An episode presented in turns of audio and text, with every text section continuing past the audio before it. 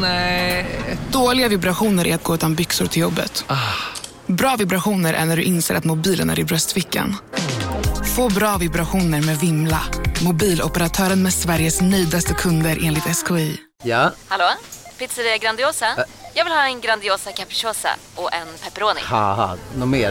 Med kaffefilter. Ja, Okej, ses samma. Grandiosa, hela Sveriges hempizza. Den med mycket på. Hej och välkomna till podcasten Billgren Wood med mig Elsa Billgren. Och med mig Sofia Wood.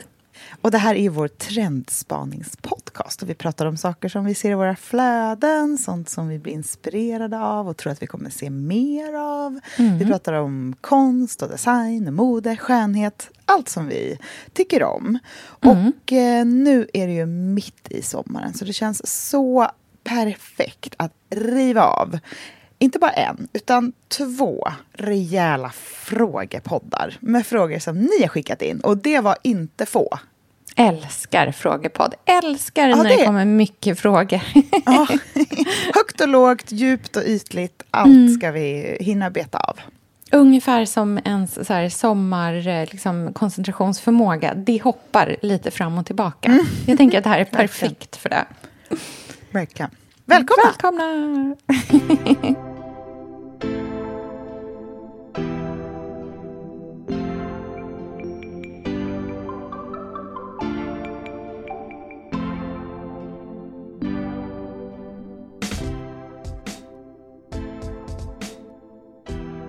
Det är som att ge sig själv, sitt inre barn, en liten sniff. att bara få vara nära det som är rent. Liksom. Men Jag har liksom aldrig någonsin känt så här att det bara typ ger mig någonting annat än att det är tråkigt i stunden och att det gör ont, typ. Jag såg ju liksom pappa med hans nya tjej stå och posa på så här röda mattan-bilder på framsidor. Jag minns det här så tydligt att jag inte vågade titta på löpsedlar för vad det skulle Nej. stå. Hur är läget? Du är Jo, men det är Gotland. bra. Jag är lite rosslig för att vi var på fest igår. Mm. Ehm, och eh, nej, men, fest, vi åkte hem jättetidigt för att Lynn var med. Men det var ändå liksom mycket folk ute, långbord. Ehm, det grillades. Det Mm. var liksom... Man sa saker. jag, ja, men jag, jag tänkte så här, jag, på vägen dit tänkte jag att jag ska vara så här öppen, för jag känner inte så många där. Jag vill Nej. vara öppen, nyfiken och bara mig själv och härlig och nu kör vi. Liksom. Mm. Slutade, började med att jag eh, hetskramade en killes bror som aldrig varit där förut för att jag trodde att det var den killen. Som, Åh, ja, gud, och du det fattar. är så jobbigt när man så här... Hallå! Han bara, hej. Hej, Jag har aldrig sett. det- jag Men jag har insett att det är trevligare att hetskrama än, i alla fall nu när det inte är liksom akut förbjudet att kramas, um, än att så här, sträcka fram handen om, om man har träffats. Man är typ i den personens hus. Man bara, Ja. goddag. God dag, hallå. Hej, så distanserat.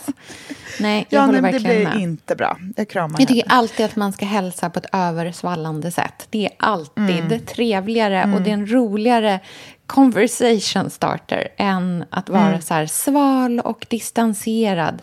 Räcka Ja, fram en gud. liten, en mager, Slapp kall hand. liten hand. Nej. Nej men och sen tvärtom när man drar, då tycker jag om att så köra, ställa mig upp och vinka till alla och gå. Ja. Hej då allihopa! Alltså att man liksom river av allt i ett istället. Dubbelvinken, den tycker jag är, Ja, är, bra. är bra. När man vinkar med båda händerna och bara... Då får man med hela rummet. Ja.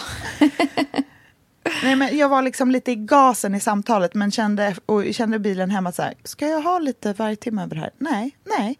Jag var bara öppen och härlig och bjöd på mig själv. Det, är liksom, Så ingen det var, ångest det var nu bra. liksom. Nej, ingen ångest nu. Och det är sol och vi ska bada. Och, så det känns så bra. Hur är läget med dig? Eh, bra. Vi, ehm, har, liksom, vi är fortfarande kvar ute på landet också. Vi har haft... Eh, alltså det har varit så fruktansvärt varmt. Eh, och sen igår var det äntligen en, liksom, en ganska sval... Det var liksom, alltså jag hade typ så jeans på mig och tröja och frös lite grann. Det var mulet och småregnigt hela dagen. Ehm, och jag blev så trött. Det var också en av här, relativt få dagar som vi heller inte hade några planer.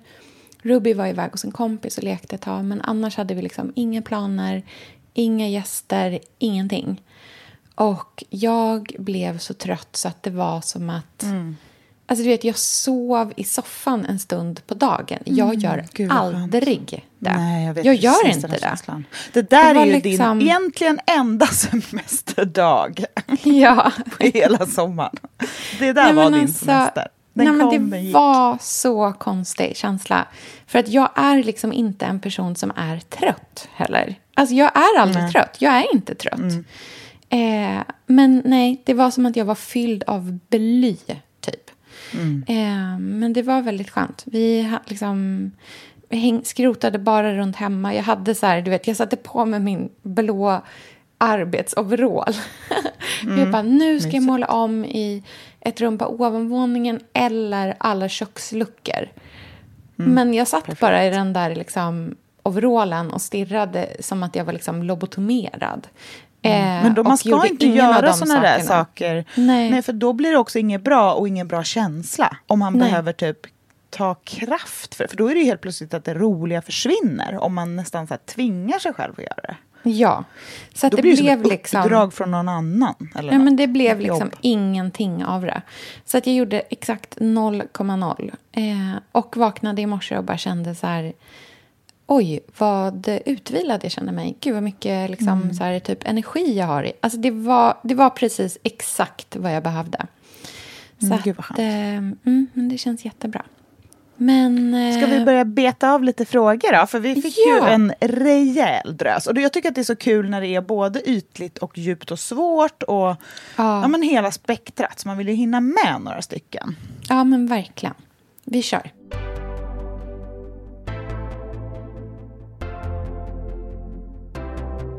Vi börjar med en lite, ja men både lätt och svår då.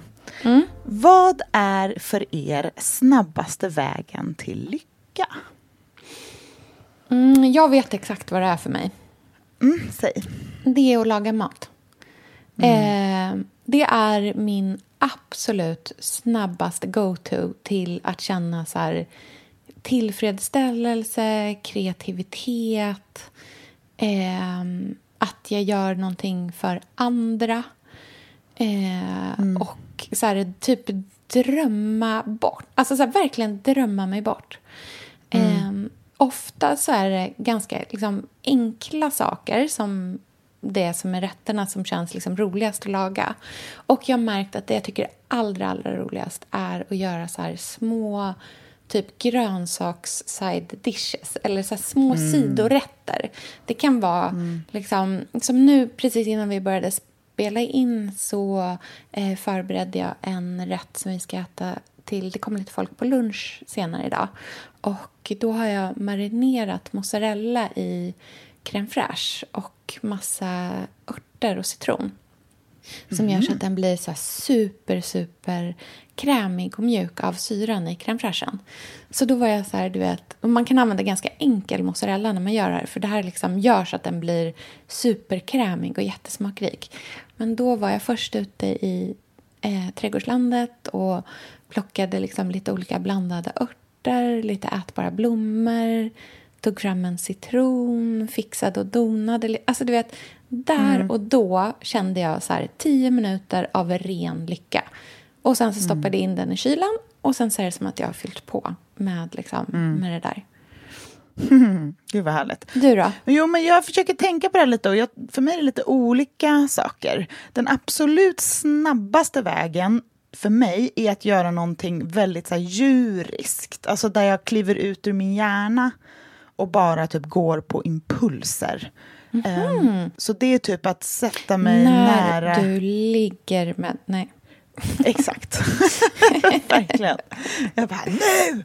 Nej, men att så här, sätta, men typ krypa upp bredvid Lynn, om han typ sitter och kollar på det, och bara så här, sniffa i nacken, bakom örat, vara så här riktigt jobbig.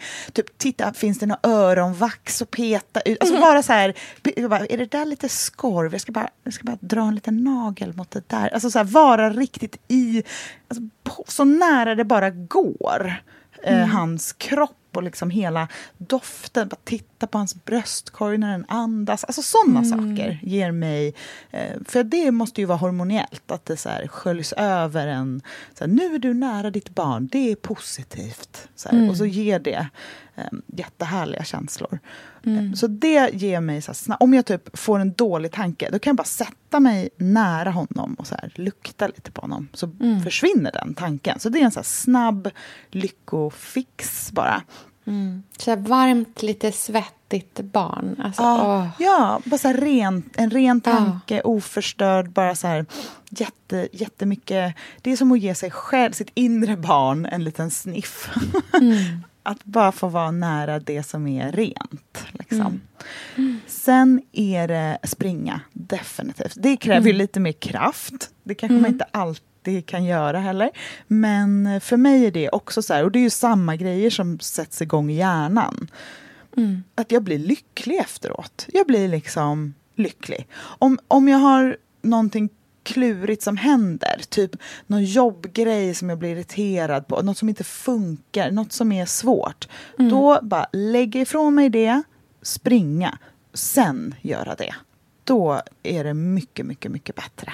Det liksom går lätt, jag är en lyckligare person, därför är jag också smartare. Ehm, jag kan lösa problem och jag är liksom tålmodig och sådana saker. Gud, det det, är som där en avundas jag så mycket. Jag har aldrig någonsin känt det där i relation till Mm. träning överhuvudtaget. Alltså jag avundas människor. Men det tog mig kanske fem, fem år att öva upp. Ja. Det där hände liksom inte riktigt direkt tror jag. I början när jag sprang och joggade så var det ju bara fruktansvärt jobbigt. Alltså då kände man ju smärtan mer än någonting annat. Alltså den fysiska smärtan det är att aktivera kroppen på ett sätt som inte är typ långsam gång. Men när jag har övat upp det så att det inte är så jobbigt att springa, då, händer ju all, då känner jag ju alla de andra sakerna som är där under. Det är alltså, Och det ja, ja, men- gud. Det är där, alltså jag vill så gärna bara komma dit, men det är som att jag inte har... Jag vet inte om jag är, för, om jag, att jag är en för lat person eller vad det är, men jag har liksom aldrig någonsin känt så här att det bara typ ger mig någonting annat än att det är tråkigt i stunden och att det gör ont, typ. det är så... Men jag tror att sånt det är där är så oärligt. olika för alla. Jag tror väldigt många inte känner den där lyckan av att förbereda en lunch till exempel. Nej. Utan det kanske de tycker är jobbigt. Liksom. Så att Ja, det där får man ju inte riktigt jämföra sig med andra om. Utan man hittar ju sina egna saker. Men jag tror att för mig handlar det, om man ska summera, att eh, lokalisera mina liksom, inre, de här djur, alltså det som är inte ytlig lycka, eller vad man ska säga. Alltså, det som inte är bara en, en fix idé, utan det som är alltså, gräva långt in för att hitta en tillfredsställelse i um, ja, men, till djurhjärnan. Typ. Alltså verkligen komma långt in i känslan. Ja, och båda de här två grejerna är också så här olika varianter på... Eller alla tre saker, alla de här tre exemplen är ju varianter på så här mindfulness-grejer också. Att bara vara i stunden, liksom. Mm, Så det, är ju kanske där, så det är mindfulness som är enk, snabbaste vägen till lycka. Vilket unikt svar! Ja, verkligen. Vilka tips. Vi bara strösslar lätta tips här.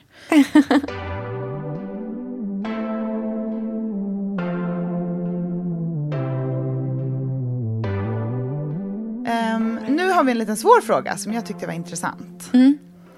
Ni har ju båda skilda föräldrar. Hur tror ni det hade varit om de aldrig skilt sig? Alltså, hade mina föräldrar aldrig skilt sig så hade mitt liv varit... Allting hade varit helt... Liksom, ingenting hade varit som det är nu. Nej, det där är så Ehm. intressant. Som sliding doors-liv. Ja, det är liksom. verkligen ett sliding doors-liv. Då hade mamma och jag bott kvar i Australien. Eh, då hade jag... Alltså bara det är ju så här... Jag, jag hade Ja, inte det är ju- bott i Sverige då, liksom. Ehm, men sen undrar jag om... Jag tror inte min mamma hade varit så lycklig. Eh, och det, i och med att hon och jag har en relation som är väldigt liksom, nära och som verkligen också hela är liksom byggd på att hon var mycket en stor del av vår, en grundpelare i vår relation är att hon var ensamförälder. Det är mm. ju en sån sak som påverkar relationen på ett otroligt liksom, grundläggande sätt. Eh, positivt och negativt såklart, för att det är negativt i att det är knöligt, rent, eh, liksom, praktiskt att vara ensamförälder. Men mm. det är ju också en möjlighet till en så emotionell närhet med ett barn som man nästan inte får i mm. en parrelation i ett föräldraskap. Alltså det, mm. bli, det är en annan närhet. Um, så jag tror att jag inte hade varit lika liksom, grundtrygg i relationen med min mamma. För att jag tror att hon hade varit så, hon hade varit så olycklig i att liksom, fortsätta vara hemmafru i Australien. Mm. Ja, vilket hon mådde så dåligt av. Liksom. Mm. Jag tror att... Eh, alltså jag hade nog älskat om mina föräldrar fortfarande var gifta om mm. de var kära. Alltså mm. det... Hade de fortsatt vara kära så...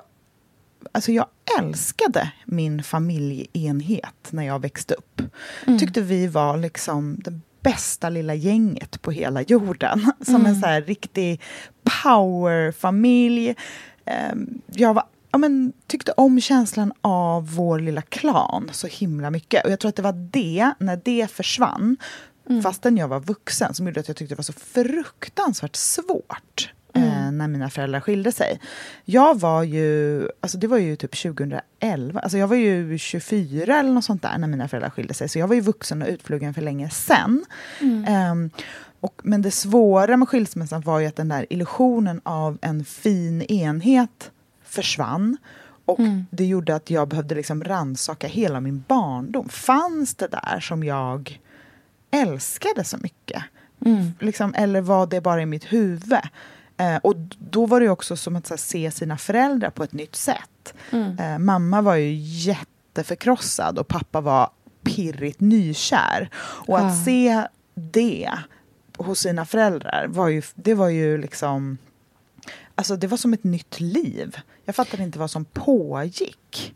Var det, var så otroligt liksom, kaosartat. Var det första gången du såg dem som helt vanliga människor? Alltså föll ja, de ner från eller den nej, där sköra kanske. Liksom. Att så här, ja. ja. eller att så här, vår, de, vår familj och alla individer i den är sköra. Mm. Att så här, det här som är tryggt, det finns inte. Nej. Utan nu behöver det här liksom... Mamma behöver jag rädda. Pappa mm. behöver jag vara rädd för. Alltså så här, Det var mm. helt nya eh, känslor som var allt annat än trygghet. Mm. Och det tyckte jag var fruktansvärt för att mm. det var så himla, jag var så rädd hela tiden. Och mm. det tog nog mig jättelång tid att komma förbi. Eller det tog så lång tid som det tog för dem att bli typ sams igen. Eller liksom mm. att jag inte behövde rädda dem. Man ska säga. Och, och där känner jag att så här, liksom. ja, att hade de inte skilt sig så kanske jag hade sluppit det där. Alltså slipp slippa tänka att man ska ta hand om sina, alltså rädda sina föräldrar. För det är ganska tufft, även om man är 24, när man så ska typ, tycka att de är töntar och dra hemifrån och så knappt ringa hem, bara frigöra mm. sig. Så blev det helt plötsligt som att jag så här, okej, okay, nu behöver jag ju kedja fast mig vid dem för att se till att de överlever det här. Så det var en ganska snurrig, liksom. Jag kommer ihåg att jag tänkte jättemycket att så här, varför skilde ni er inte när jag var mycket yngre? Så att mm. jag hade kunnat slippa tänka att jag måste ta hand om er. Um, ja, just det. Att jag bara hade kunnat få det, vara barn i den här relationen, inte en ung Ja, för då hade man kanske tagit hand om mig istället. Ja, alltså att det hade varit ja. en, en skiftat fokus. Att det inte mm. hade varit liksom synd om dem och jag behöver mm. ta hand om dem. Utan att jag hade kunnat få vara den som blev utsatt för ett skilsmässa liksom, mm. av ens föräldrar. Så, men nu så är ju vår familjesituation fantastisk igen. Och det trodde jag ju verkligen inte då, men det tog ju jättemånga år. Mm. Innan um, det läkte liksom? Ja, väldigt lång tid och mycket arbete. Så det var verkligen så här, en pers. Så att jag eh, ja, hade nog eh, kanske då... Ja, men jag vet inte hur jag hade varit. Jag vet att jag hade ganska mycket hybris när jag var liten. Just för att jag var så mallig över min familj som jag tyckte så mycket om. Och det försvann när de skilde sig. Och jag känner att jag nog i och med skilsmässan, men också så här, att vara sjuk och sådana saker, har gjort att jag har haft ganska dåligt självförtroende liksom under mina vuxenår jämfört med Mm. mina ung vuxenår. Vilken Och un- det- vilken, ja, det där är tufft alltså. Ja, För vilket det är jag jobbiga ganska så år här- att vara, känna sig skakig i. Liksom. Ja, och jag, nu känner jag att jag är så här, ja, men ganska stark igen. Så här, börjar Mm. landa i hur min familj är. Vi har en fin relation i den stora familjen. Och jag känner också att jag nu börjar titta framåt för första gången på jättelänge. För jag har liksom inte vågat det. För att jag tror att när man är med om så traumatiska saker i ung vuxen ålder eller liksom mellan 20 och 30 som jag ändå har varit ganska som flera saker. Liksom. Då blir det liksom att man, hin- man, man accelererar inte sig själv framåt så som man kanske borde eller liksom vad som är menat i den åldern. Utan man så här, stannar upp och håller i istället för att så här, se till att korthuset inte faller. Men nu, bara, ja, men nu är alla okej, nu är allt okej, okej, då kan jag springa iväg. Ja. Så det så jag vet inte, det hade kanske inte varit så då helt enkelt. Nej. Men alltså båda mina föräldrar är mycket lyckligare nu så det är ju toppen för dem att de skilde sig såklart. Ja, verkligen. Man unnar ju alla människor lycka. Jag och min pappa har ju ett ganska liksom men en ganska komplicerad relation på många sätt. Liksom, som ju är väldigt färgad av skilsmässan. Eh, och väldigt färgad av liksom, men en så känsla av... Jag, kan, jag tror att jag har nog liksom emellanåt haft en ganska stark känsla av att ha en förälder som liksom inte har ansträngt sig nog för att man ska ha en, liksom en riktig relation. Ehm, eller en, liksom en riktigt nära relation. Även om vi ju har haft en relation och vi har ju liksom bott tillsammans och gjort alla sådana saker också. Men det har ju också varit i så liksom otroligt... Hela hans liv har ju också varit i så otroligt stark kontrast till det livet som jag fick med mamma. Liksom. Tror du din Eh. mamma har kompenserat att hon ser att din pappa liksom inte har levererat känslomässigt? Att hon liksom har... Ja, men absolut. Jag tror att det blir så för jättemånga ensamstående föräldrar att man, är, att man liksom ska fylla båda skorna och att man nog gör det också för att det var så tydligt att det var liksom hon som ändå lämnade och flyttade och visserligen så kan man säga att han inte flyttade efter heller. Men hon var ju den som uppoffrade liksom väldigt mycket för att starta med ingenting igen, liksom, egentligen. Ehm, och det, man, det blir ju någonstans att man som barn också tyr sig till den som är underdoggen på något vis. Jag tänker att det är lite som kanske du gjorde med din mamma då också. Att så här, här är en person, den som inte har allting. Eh, Och det är den som man liksom emotionellt blir när, när, mest nära för att man, det finns också ett, så här, ett mått, inte tycka synd om, men det finns ett mått av så här, ömhet i det som barn. Och att man känner att man, liksom, att man är av en stor vikt för den personen som, in, som, som har det tufft. Ehm, och det, det liksom gör ju att man kommer väldigt nära varandra i, i en relation också. Ehm, Verkligen. Mm.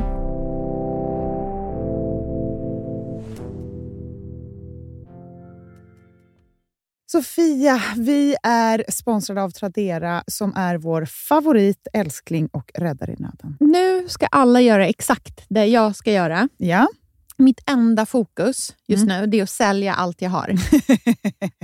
och Jag ska göra det på Tradera. Och Och jag skönt- vill rekommendera alla att göra men det. så skönt att slippa ha typ loppis på gården och ingen kommer. Ta, talat av egen erfarenhet. Mm, nej, nej, eller? nej, På Tradera det är ju alltså en otrolig marknadsplats Mm. för cirkulär konsumtion. Och Det är liksom så vi måste tänka framöver. Framför allt så ska vi tänka på vår semesterkassa. Den ska vi också tänka på. Den ska fixas nu. Ja, och för att det ska klirra till lagom Ja. till semestern så är det lika bra att börja rensa nu. Mm.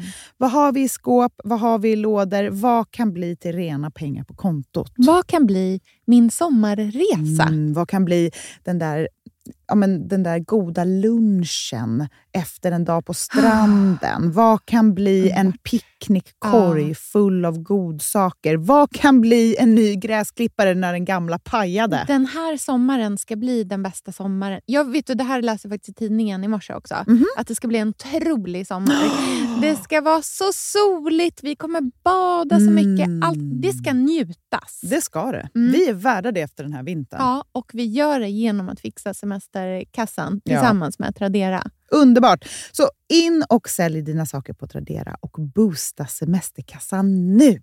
Tack Tradera på så många sätt. Älskar er!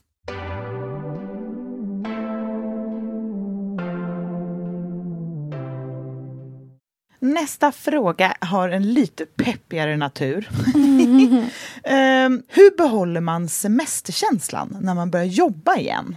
Det Då är ju har en jag ett- nöt att knäcka, så att säga. Jag har ett jättebra tips på en grej som vi har gjort i år. Som, det, eh, som jag känner är så här, geni.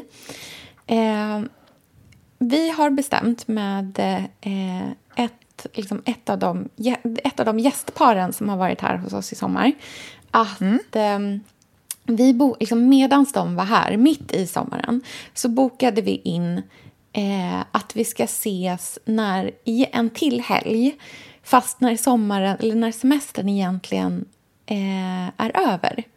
Ehm, Och att vi då ska ses liksom i stan. Så vi, ska inte, vi har bestämt att vi, de ska komma till oss en helg i september.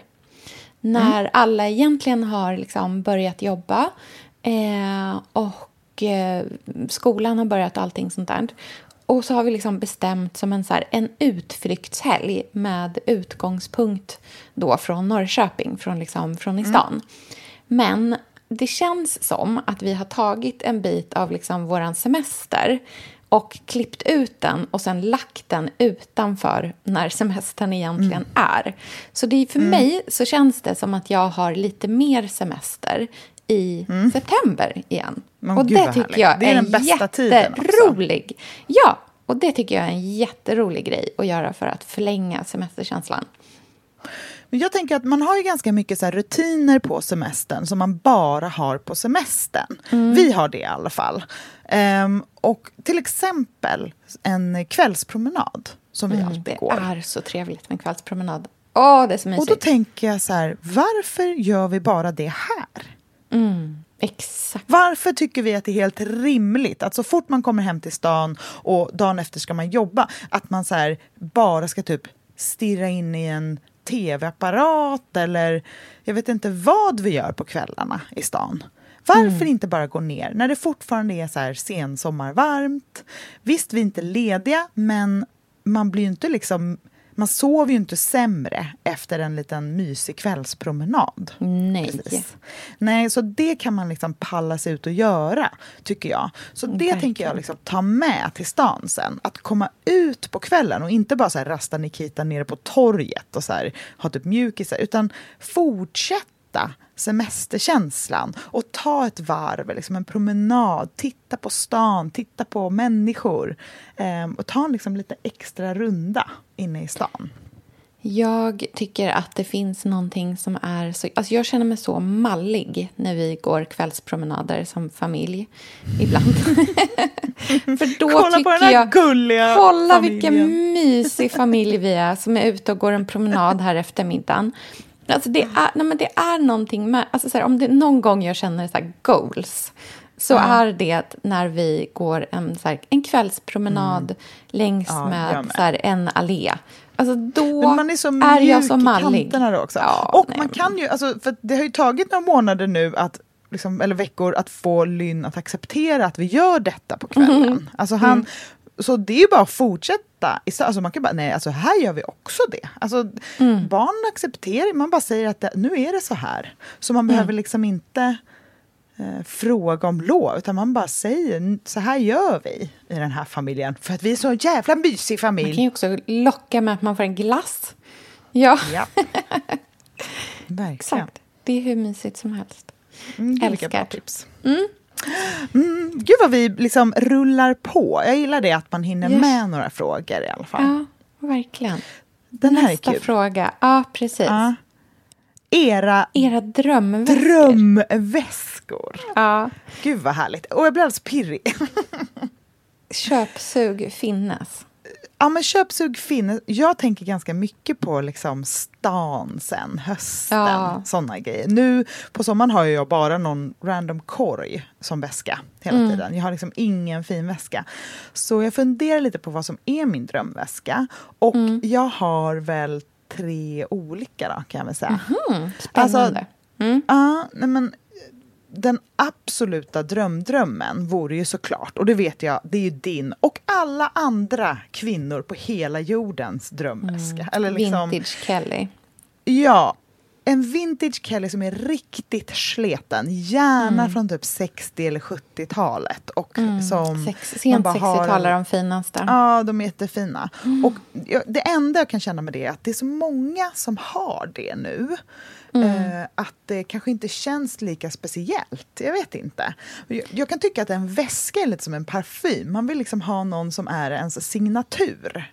Mm. Och då började jag tänka på väskor som jag haft tidigare i livet. Och ja. insåg att min drömväska förr, som jag köpte flera av, men som liksom slet sönder under åren. Jag hade alltid Mulberry Alexa. Mm, den är fin. Och jag, min favvo som jag hade, som jag, köpte, som jag fick i födelsedagspresent av alla, för att jag bara, de pitchade ihop till en, var en beige, alltså så här krämvit i skinn, Mulberry mm. Alexa. Det skulle jag tycka var så fint. För Jag tycker den blir så fin när man håller den i handhandtaget. För den blir liksom sådär påsigt fluffig. Det är någonting med, och den känns väldigt brittisk, väldigt höstig. Och det är inte så många som har den. Den är liksom lite annorlunda. Mm, den känns också som att den...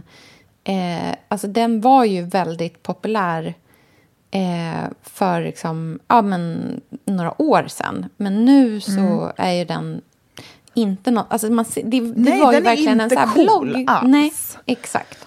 Det är Men det som man älskar. Ja, precis. Mm. Alltså, jag och då skulle jag ha jag... den och få känslor från liksom 2011 och ha den och liksom, men den är så klassisk. Jag tänker typ kläder till så som Alexa Chung klär sig. Att man kan liksom vara mm. retro, brittisk. Man skulle kunna ha den, en typ jaktjacka och en liten 40-talsklänning och typ eh, små sandaler med slave. Alltså att vara, ah. det är liksom lite prep poppy brittiskt, lite retro, lite romantiskt, lite sneak. Det funkar med sneakers. Alltså den är väldigt eh, tidlös och liksom all, all... Det är en allväska. Allround. Mm.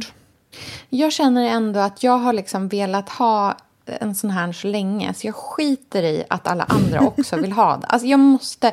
Jag har ändå känt... Liksom, det är många år nu som jag har gått och tjatat om att jag så himla gärna vill ha en sleten liksom, Kelly-väska. Och mm. Jag har inte kommit till skott för att jag har liksom inte hittat någon som har varit helt rätt eller som inte har blivit för dyr. Eh, mm. Och just nu är väl liksom kanske, ja nu blir det väl lite bättre i och med eh, inflationen men det har ju också varit en tid nu där liksom, lyxväskor har ju bara exploderat i pris också. Mm. Eh, så att det, de har liksom dragit iväg jättemycket. Och jag känner så här, min kärlek är så stark så den står sig inför mm, att priserna ska liksom börja falla mm. lite grann igen. Eh, men nej, och gud, nej, jag håller faktiskt fast vid att en sleten ja. gammal Kelly är fortfarande min favorit. Och liksom, jag kommer inte släppa den. Jag ska ha en sån. Men sen kan jag ju också bli så här, du vet, åh, en liksom, trendig väska hade ju varit ashärligt, kan jag känna ibland mm -hmm. också. Typ någon så här jag tycker jättemycket om olika Loewe-väskor. Mm. Eh, som finns så de många. korgväskorna är så fina. Ja, de är så fina. Och även liksom mm. Den här hammockväskan, den finns i en mörkblå som är helt fantastisk. Eh, de här konjaksfärgade Luna-väskorna eh, från Loewe är jättefina. Men det är så mycket eh, logga på dem ofta. Mm, det är mm, liksom verkligen. stor logga på armbandet. Eller, och mm. det kan jag känna lite så här... Uh, stor risk att man tröttnar. Mm. Jag känner samma med Celine-väskorna. Ja, precis. De, för det är min bubblare. Jag såg en bild på stories, på, mm. jag skickade den till dig för att hon har Just också en det. klänning ja. som gör mig galen. Av Ja, ah, den ja. är så fin. Ja, var är den ifrån? Hur ska jag hitta den här? Men, mm. Och på den bilden så har Amanda Brooks, heter hon väl, mm. tror jag en otrolig liten påsväska från Celine som är väldigt fin tycker jag. Mm. Men det är ju det där med loggan. Det är därför jag tycker mm. Mulberry är så bra. För de är ganska försiktiga med sin logga. Så ja, det blir väldigt så tidlöst och lite... Mm. Ja, det finns många drömväskor att råna ja. efter helt enkelt. Mm. Skicka dem till oss.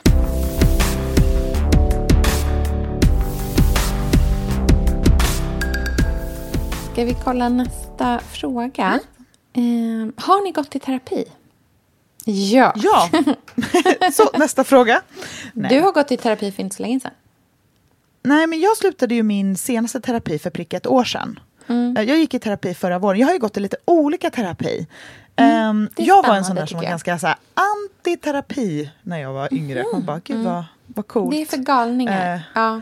Ja, nej, men, fast nu kan jag också vara lite antiterapi igen. Det är lite o, liksom, unpopular opinion. För att du känner nej. att det liksom inte ger kan, någonting? Eller ibland var... kan jag tycka att så här, terapi eh, kan vara lite så här självuppfyllande. Alltså det finns så mm. många sätt att må bättre på. Och terapi är ett.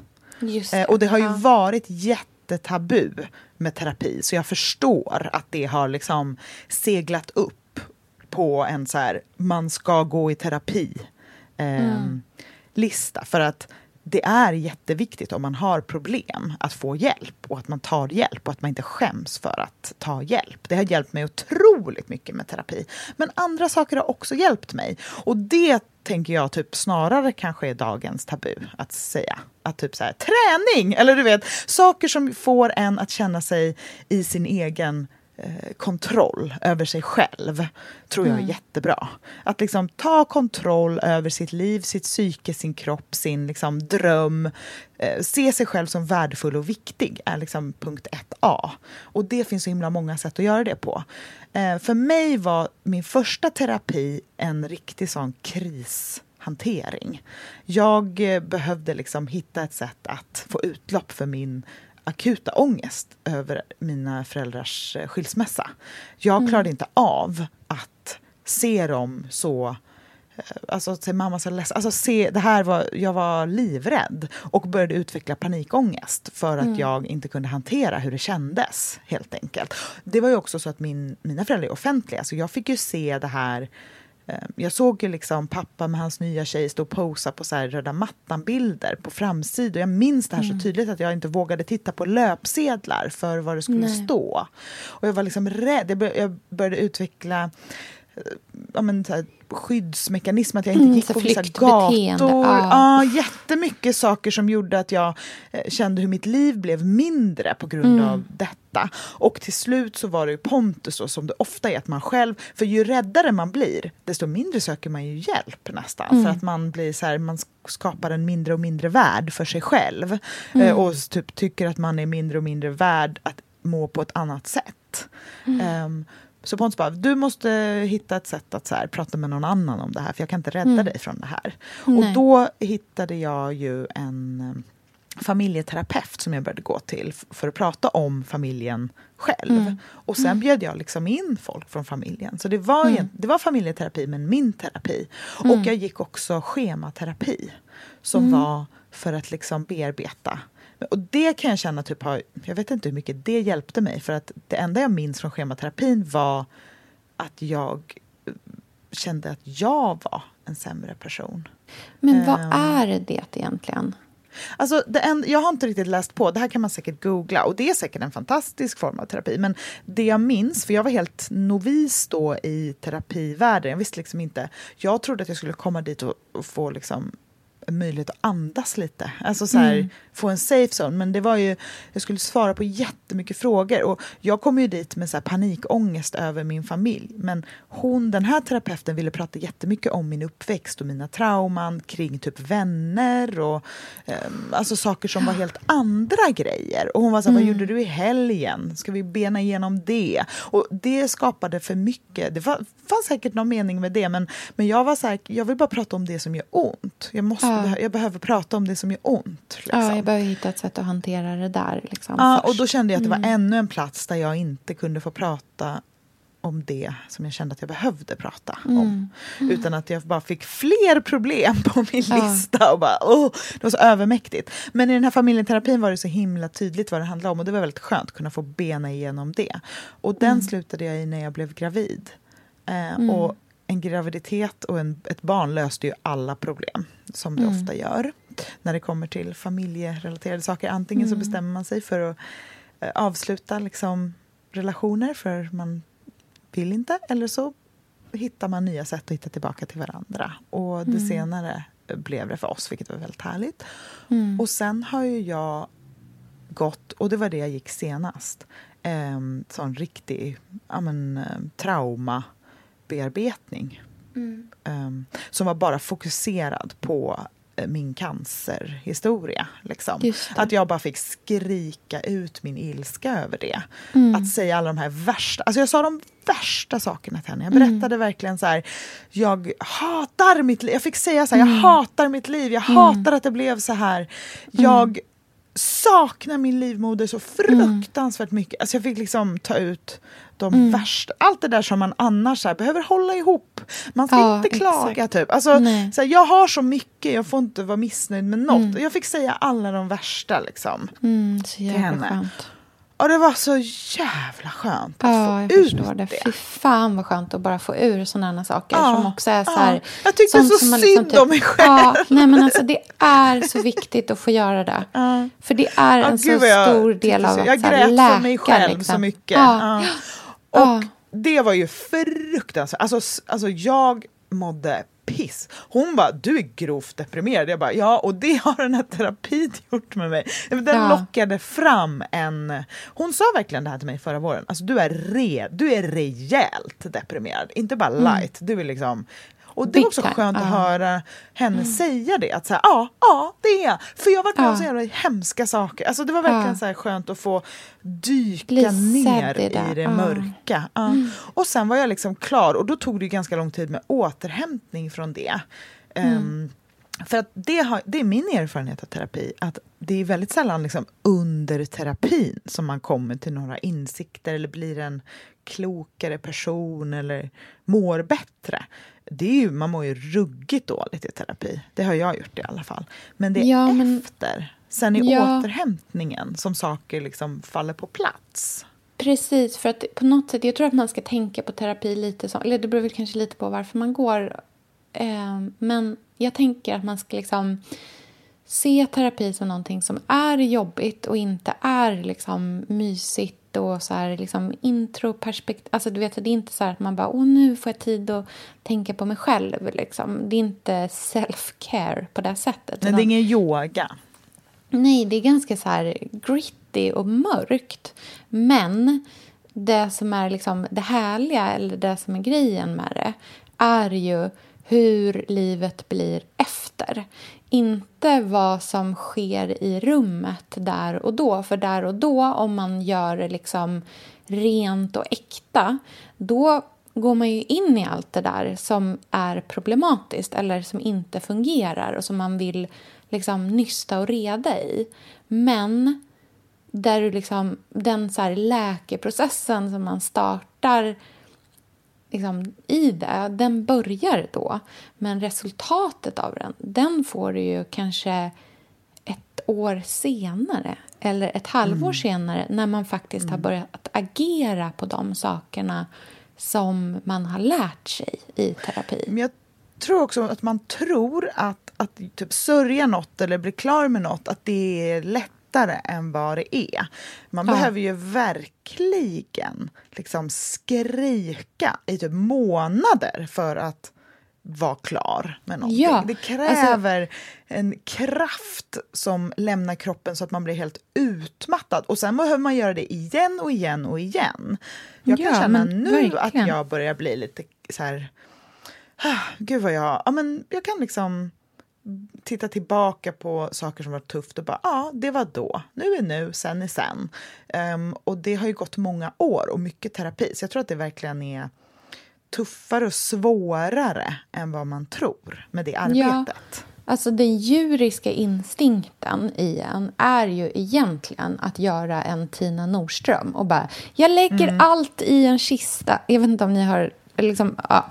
Om man inte har eh, läst om det här så kan man googla på Tina Nordströms kista. Men för hon har ju en, ett, ett sätt att liksom lösa sina problem som hon har pratat om. Som handlar om att hon tar allting som är jobbigt, lägger det i en kista och sen så går hon all, öppnar hon aldrig den. Hon går inte in i det. det var, när hennes föräldrar skilde sig så pratade hon inte med någon om det och hon pratade inte med dem om det. Alltså du vet, så hon har väldigt så här... Bara, jag vill aldrig in och rota. Jag kommer aldrig sätta mig hos Nej. en liksom, hjärnskrynklare för man blir bara olycklig om man öppnar den där kistan. Och vissa människor kanske kan ha såna kistor där de faktiskt kan stänga dem. Men för många andra så blir det någonting väldigt tungt att bära runt på. Eh, Även om det är... Alltså så här, psyket vill ju alltid ta den enkla vägen i allting. Vi, det är ju liksom överlevnads, ren skär överlevnadsinstinkt att ta, göra enkla lösningar hela tiden. Eh, men det är det som är grejen, att till slut har man för många sådana saker som gör att man inte kan liksom fungera i livet i övrigt. Jag tror till exempel, nu var det flera år sedan jag gick i terapi senast. Eh, sista gången jag gick i terapi var det i parterapi och det kanske är typ fem år sedan. Men jag känner att jag behöver gå en, liksom, en vända till. För att nu redo har jag liksom, nästa, nej, men Jag har liksom. samlat på mig saker som har gjort min kista så pass tung nu att den börjar bli besvärande att släpa runt på. Du behöver gå till en terapeut och göra en så här brasse med de här... När, han öppnar sin resväska med olika Ja, djur i. exakt så. Bara, sen har vi Oh, här. vad har vi här? Bara, Exakt så. Där är jag just nu. Liksom. Så här, det är dags att börja. Ja, men gud vad skönt. Vad har du gått i för terapi? Du har gått i parterapi, men har du gått någon annan terapi också? Jag har gått eh, KBT ehm, och även så vanlig psykodynamisk och eh, familjeterapi också. Ehm, men det var eh, i relation till när jag hade anorexi. Eh, så då har jag gått både i så här, KBT, alltså typ lära mig äta-terapi. Ehm, och, eh, och det gör man både hos liksom en psykolog men också hos en dietist. Ehm, för det är ju faktiskt så att man, då måste man ju börja äta. Ehm, För man kan inte bli frisk utan det. Liksom. Det är så knäppt. Ehm, och eh, eh, sen har jag också gått och liksom så här, du vet, rätt i varför jag blev sjuk från början som inte har med liksom det rent... eh, För, för I och med att för mig så startade mina ätstörningar inte i bantning. Alltså det, började, det, började in, Nej. det startade inte i vikt. Eh, utan det startade i liksom ett, så här, ett krisbeteende i att behöva Mm. tänka på någonting annat än på situationen som den var där och då. Eh. Ta kontroll över något för att du inte hade kontroll över hade något annat. ingen kontroll över någonting och då var det enklaste att göra var att bara tänka på hur lite mat jag skulle äta. Alltså det var Mm, fan. liksom... Det var det som var... Det, det var den lättaste lösningen i stunden. Liksom. Eh, som Mm. Det sen- säger så himla mycket. Fy fan, Ja. stackars dig när du var barn. Jag tänker så mycket på det. Det måste Ja, vara... ett- Fy fan alltså. Ja, det, var inte, det där var inte roliga år. Alltså. Det var fruktansvärt, verkligen. Mm. Hemskt. gud, vet du vad, ibland tänker jag på, gud vad, våra barn, vilket jävla drömlife. Alltså de Ja. lever ett sånt dream life. Ja. Får man ha det så här härligt? Nej, men jag vet. Nej. Men vet du vad jag också ofta tänker på? Det är alltså min egna... Som jag tänker att det är en jättestor del av att vara liksom, förälder. Eh, för jag kan känna att jag är så rädd att mina barn ska ha, ha det jobbigt. För att jag själv har haft saker som har varit jobbiga som har hänt. Och jag är så fruktansvärt rädd eh, att någonting sånt ska hända dem. Att det ibland kan liksom ta så här oproportionerliga uttryck. Där ibland kan känna att jag vill liksom skydda dem och att deras liv ska vara perfekt på en nivå som kanske inte är helt rimlig heller. Men det där låter som något du kan prata om i din framtida terapi. Ja. Nej, men jag tänker på att, för det där är ju, de har ju säkert uh, ur toppen hela tiden. Det, som, det kanske snarare är stress att känna att du är orolig över om de har det toppen. Exakt, att man ser precis. det på dig, att du är liksom stressad över, bor vi på rätt ställe, är det bra i skolan, hur funkar det här, gillar ni det Precis, här för det är ju sådana Alltså, saker såna som... grejer. Ja, för mig blir det väldigt mycket kring sånt. Till, kring så här, typ om de har det knöligt i en kompisrelation till exempel. Mm. Då är jag... Alltså du vet, jag visar inte för barnet men någonstans så visar man det ju ändå alltid för barnet för att man Mm. gör det. Liksom. Det är som att vara... Så här, man är lite full. Alltså så här, de märker såna saker också. Eh, för barn gör det. De märker liksom, på en förälder. Men eh, det... Ja, man liksom, alltså, du vet, att det så här, du vet, då, då, då är det liksom varje timme på natten för mig att vakna och ligga och tänka på så här, hur kan jag, hur kan jag lösa det här? Och allting kan man inte lösa som förälder. Det är inte heller ens Nej, och det där är ju din hjärna, att göra dina det, tankar, liksom. inte Ja. deras tankar. Så Exakt. det behöver man ju separera. Det är ju du som ligger och tänker. Liksom. Ja, precis.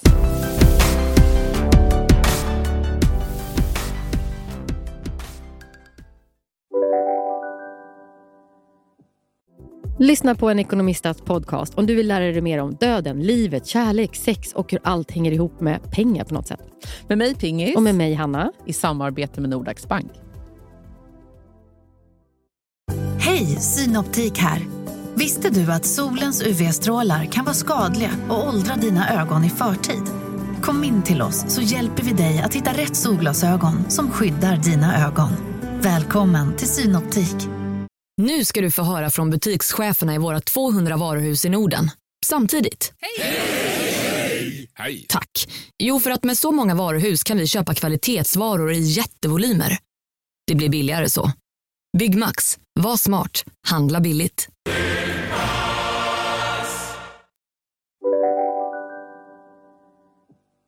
Ja, ska, Ska vi ta, en sista? en till? Ja, precis. En peppig, härlig, för jag har en som är, alltså det här är det enda jag tänker på just nu. Ert höstjag.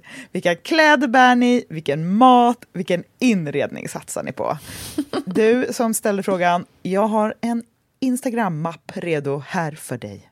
Jag, mitt liv är ju liksom att sitta och bygga olika Instagram-mappar. Alltså jag är så Det är det långt jag vet. ifrån. Nej men alltså det här, nu Mm. i liksom så här, vi är i slutet på juli. Alltså Mm. jag är så långt ifrån redo att svara på den här frågan. Jag tycker Alltså, att det jag är så redo. Du kan det redan. Nej, men, ja.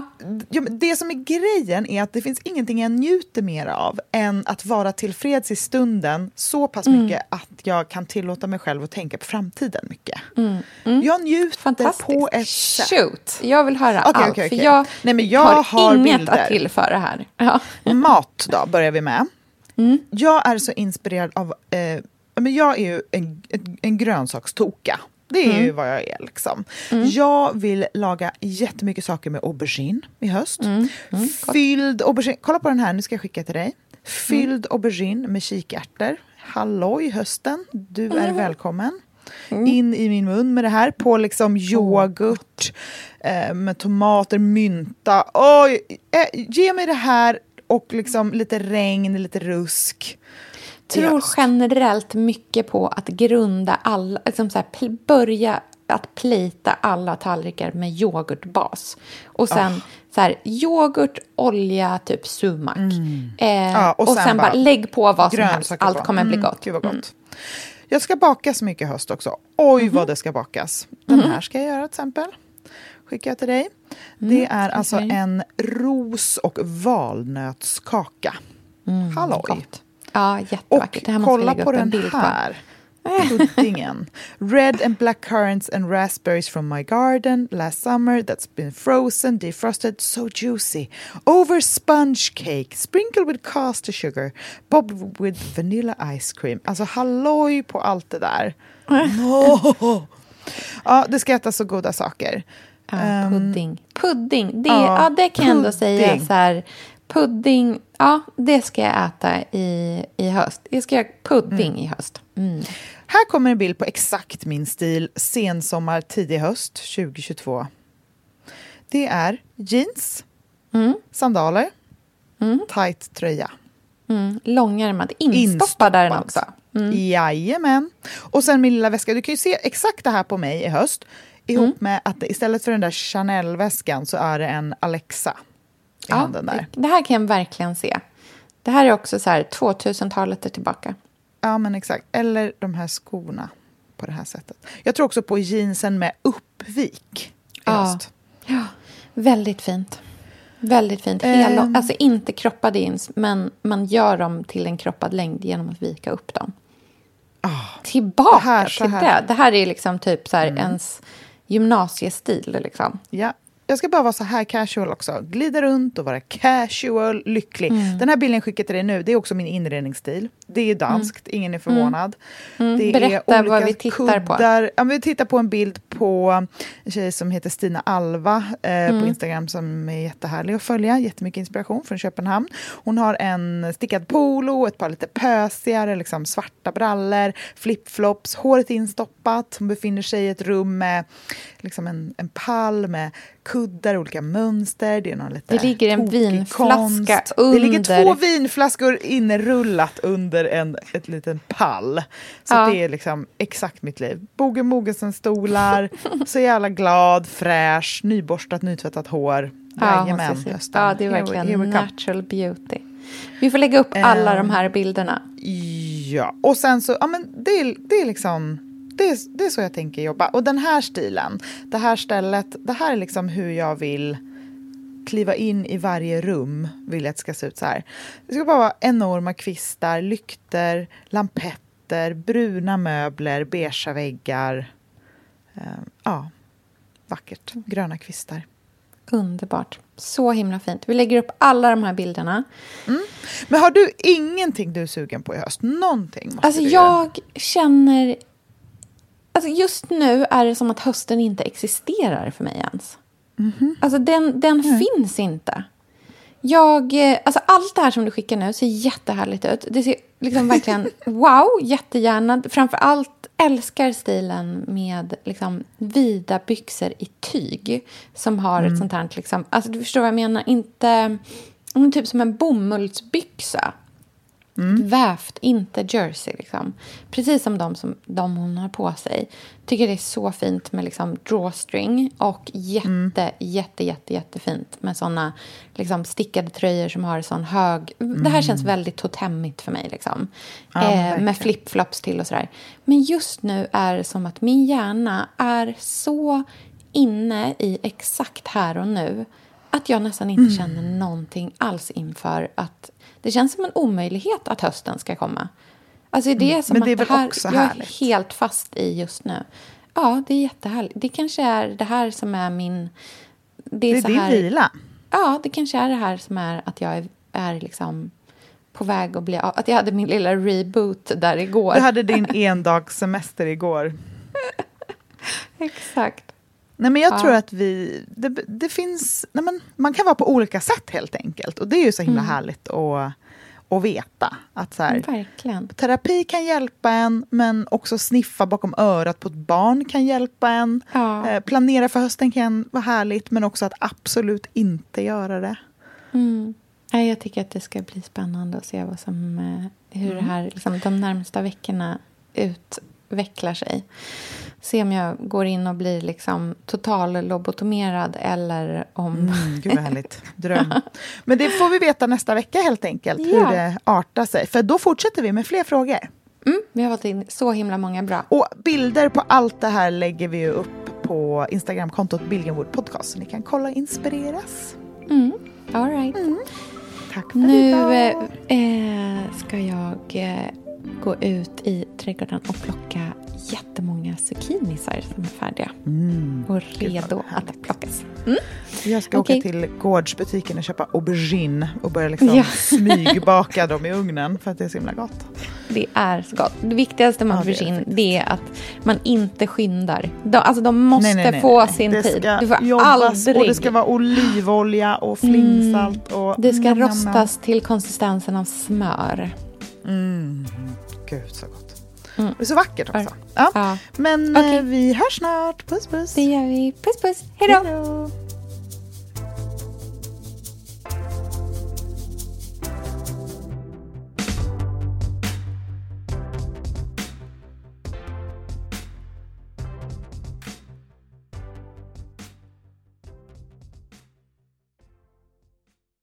Den här podcasten är producerad av Perfect Day Media.